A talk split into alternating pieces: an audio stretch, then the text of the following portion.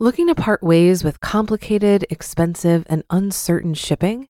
Then give your business the edge it needs with USPS Ground Advantage shipping from the United States Postal Service. Keep everything simple with clear, upfront pricing and no unexpected surcharges. Keep things affordable with some of the lowest prices out there. And keep it all reliable with on time ground shipments. It's time to turn shipping to your advantage. Learn how at usps.com/advantage. USPS Ground Advantage: simple, affordable, reliable. When you need mealtime inspiration, it's worth shopping Kroger, where you'll find over 30,000 mouthwatering choices that excite your inner foodie. And no matter what tasty choice you make, you'll enjoy our everyday low prices, plus extra ways to save, like digital coupons worth over $600 each week. You can also save up to $1 off per gallon at the pump with fuel points. More savings and more inspiring flavors make shopping Kroger worth it every time. Kroger, fresh for everyone. Fuel restrictions apply. It's a Minimalist Monday edition of Optimal Finance Daily, episode 955 The Story of Enough Giving Up New Clothes for One Year by Sarah Peck with BecomingMinimalist.com. And I am Dan, your host and narrator of some of the best blogs on personal finance, wishing you a happy Monday. Hope your week is off to a great start. For now, let's get right to our post for today as we start optimizing your life. The Story of Enough Giving Up New Clothes for One Year by Sarah Peck with BecomingMinimalist.com. Quote We live in a world of scarcity, which means we feel like we never have enough. Brene Brown. Living in a world of scarcity means that we're constantly searching for the next thing to fill us up, or the next destination or achievement to make us whole. Our world is filled with messages that tell us we don't have enough space, enough stuff, enough clothes, enough fitness. We're never skinny enough, or pretty enough, or good enough, or rich enough. This scarcity model drives consumption and accumulation. It spurs us to want more, to buy things because we think it will fill the void. We press to work harder, to get fitter, to buy more clothes, to acquire more things in the name of filling the hole. The problem with scarcity, however, is that you can't fill it or fix it with things. The answer to scarcity, ironically, isn't more, it is enough. What you have is enough. Who you are is enough. As Danielle Laporte says in her Firestarter sessions, quote, you already have everything you need. End quote. What about minimalist enough? This cuts both ways, however. As a person with lots of things and an apartment with hundreds of books, I sometimes feel like my efforts to declutter and reduce the number of things that surround me aren't enough. And the thought begins to creep in I'm not minimalist enough. I see someone who is minimalist and only has a hundred things, and the internal voice begins again. I guess I'm not minimalist enough. These attitudes are pervasive and can race around in my head. I can quickly become overwhelmed with the desire to eliminate stuff, lose weight, be better, do more, achieve more. But the idea of minimalism isn't about reaching a goal or checking off a box or reaching a certain destination. To me, minimalism is realizing that what I already have is enough and that adding clutter to the pile won't make it any better. And chasing a dream of more minimalism is, ironically, not what I'm after either. To me, as I breathe out and sigh into the life that I'm living and find gentler ways to tweak, edit, and refine, I find that recognizing what is important and what is not is the most critical exercise. Stripping away the excess lets us get to the bones of what really matters, get to the heart space, get to the pieces that are important, and that level can be different for different people. My modest minimalist journey.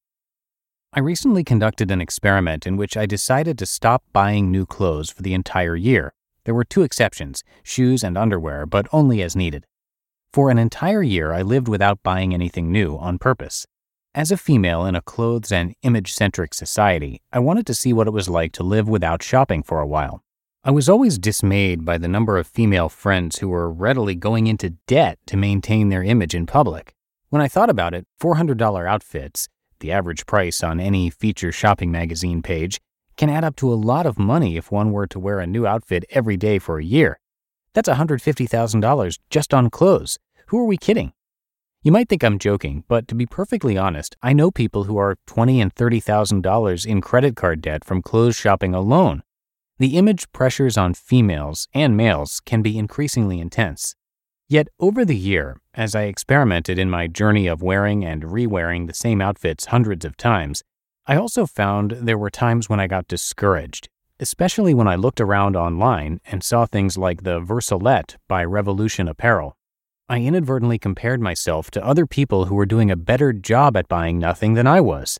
But then I realized I don't have to be the best or the most minimalist. I can be minimalist enough. Minimalism isn't about winning, and it isn't about a particular achievement. It's about finding out what matters to you and getting rid of the peripheral. Over the course of the year, I thinned out my closet and pared down to a few favorite items. I made over 20 trips to charity with bags of clothes and gently worn shoes that I no longer needed. At one point, I had socks and underwear with holes in them, and I got out my sewing machine and fixed them up. Making old things new again was surprisingly satisfying. Getting rid of all my extra socks and just having a few pairs to use each day actually made my life simpler. The process of getting rid of things reminded me of what I liked and what mattered. Over time, I started to become acutely aware of everything that crossed the physical threshold of my front door. The amount of stuff that piled up around me on a daily basis crept into my consciousness, and I'm still surprised by the amount of clutter we let into our lives each day. Every time I brought something new in mail, letters, books, ideas, shopping bags. I tried to make a conscious effort that the stuff I was bringing with me was valuable and that I was also taking enough stuff out of the apartment each day to keep my space maintainable. Untethering from the need to consume was surprisingly easy. It was the attitude change that made the most difference. Looking through my things and realizing I already had enough, that I didn't have to rush out and buy something new to fill a hole or a need. Let me breathe again. It was relaxing and reassuring to know what I had was okay. What you are is already good enough. I learned, slowly, that having excess stuff was giving me a headache. It was wasting my time and energy and wasting a lot of money I wanted to focus on eliminating debt. Over time, I will continue to whittle away at the things I don't need in order to make space for the things I love.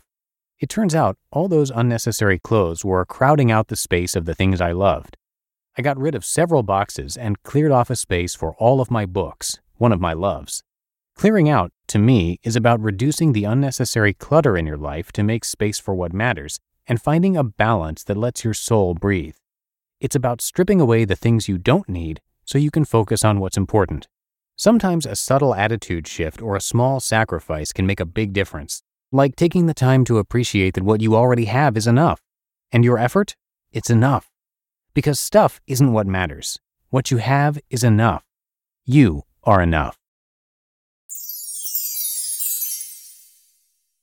You just listened to the post titled The Story of Enough Giving Up New Clothes for One Year by Sarah Peck with BecomingMinimalist.com. If you've been using Mint to manage your finances, I've got some bad news. Mint is shutting down. But now for the good news there's a better alternative. Our sponsor, Monarch Money. Mint users are turning to Monarch Money and loving it. Maybe you're saving for a down payment, a wedding, a dream vacation, your kids' college I've found that Monarch makes it so easy to help you reach your financial goals, whatever they are. I definitely wouldn't be able to allocate my finances or plan as clearly without help from Monarch. In fact, Monarch is the top rated all in one personal finance app. It gives you a comprehensive view of all of your accounts, investments, transactions, and more. Create custom budgets, set goals, and collaborate with your partner.